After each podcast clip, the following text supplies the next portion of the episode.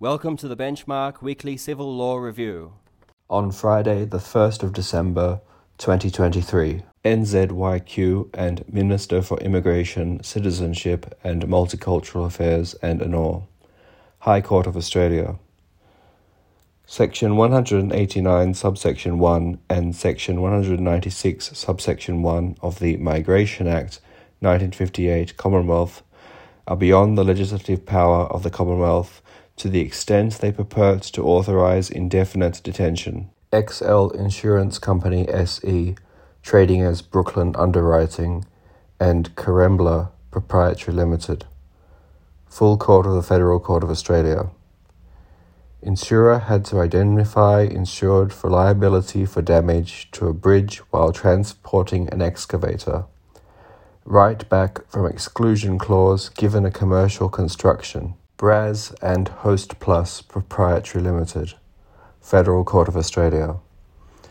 The AFCA erred in law in determining that a superannuation trustee who had paid out a member's funds to a scammer on the strength of forged documents acted reasonably in refusing to reimburse that member. Skibber and Australian Information Commissioner.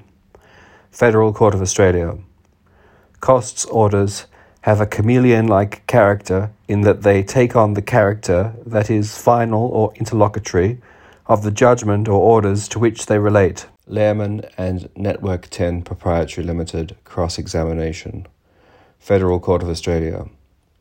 Cross examination of the applicant on behalf of the second respondent permitted, limited to topics not covered during the cross examination on behalf of the first respondent, and to topics on which the second respondent contends she has a different interest to the first respondent. Dixon Developments Precinct 1 Proprietary Limited and Core Building Group Proprietary Limited.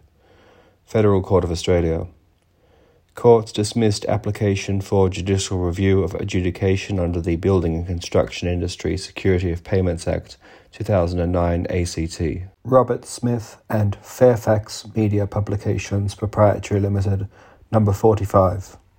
Federal Court of Australia unsuccessful defamation applicant to pay costs on an indemnity basis from the beginning of the proceedings, as he knew the true facts would be sufficient to establish the substantial truth of the most serious imputations. Wilkinson and Network 10 Proprietary Limited, Supreme Court of New South Wales. Federal Court defamation case against both Wilkinson and 10 Wilkinson sued Ten in Supreme Court for indemnification for her defense costs. In the interests of justice to transfer Supreme Court proceedings to federal court, the owners Strata Plan number 80877 and Lanark Capital 2 Proprietary Limited. Supreme Court of New South Wales. Court refused to order termination of Mascot Towers strata scheme. Sea Rose Proprietary Limited and A Civil Ost Proprietary Limited, number 6. Supreme Court of New South Wales.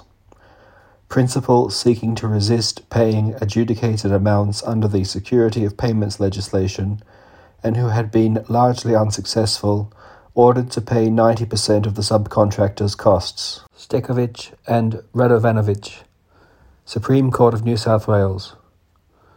Exchange of emails between solicitors constituted a binding agreement within the first category in Masters and Cameron, largely based on the communications being marked without prejudice save as to costs. Vision Australia Limited and Elisha Number 2. Court of Appeal of Victoria an award of nominal damages in proceedings under Part 7, Division 2 of the Workplace Injury Rehabilitation and Compensation Act 2013, Queensland, was an award in respect of an injury and therefore prohibited by Section 340, subsection C of that Act. Thank you for listening.